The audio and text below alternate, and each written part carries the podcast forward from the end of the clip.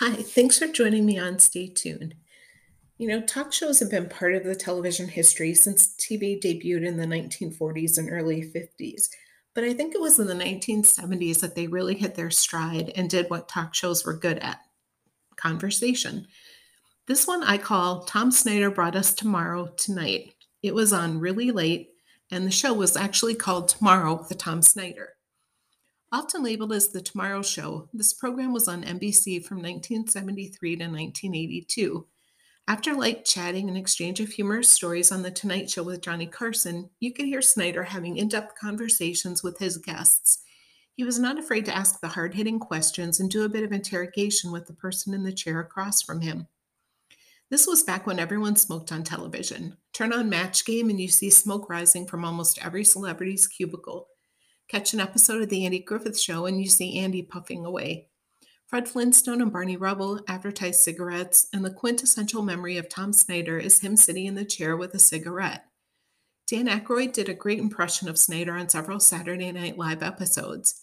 Snyder's catchphrase was, "Fire up a colortini, sit back, relax, and watch the pictures now as they fly through the air." Snyder was easy and tough to portray. He did not have the humor of Carson, maybe the intelligence of Parr or the wit of Steve Allen, but his enthusiasm was contagious. His lack of polished and prepared questions often led to some incredible celebrity insights.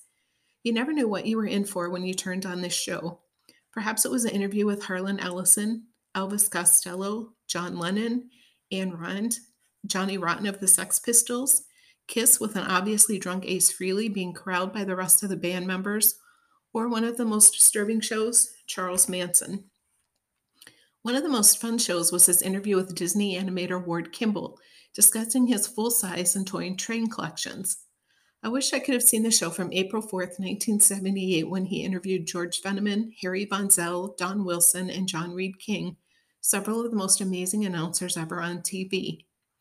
A few other shows that looked interesting included his interview with Alfred Hitchcock about his fifty-year film career, a discussion with producer-creator Gene Roddenberry, actors DeForest Kelley, James Doohan, Walter Koenig, and convention organizer Al Schuster about Star Trek, a talk with singers Ella Mae Morse, Margaret Whiting, Lena Romay, and Kay Starr about life in the big band era.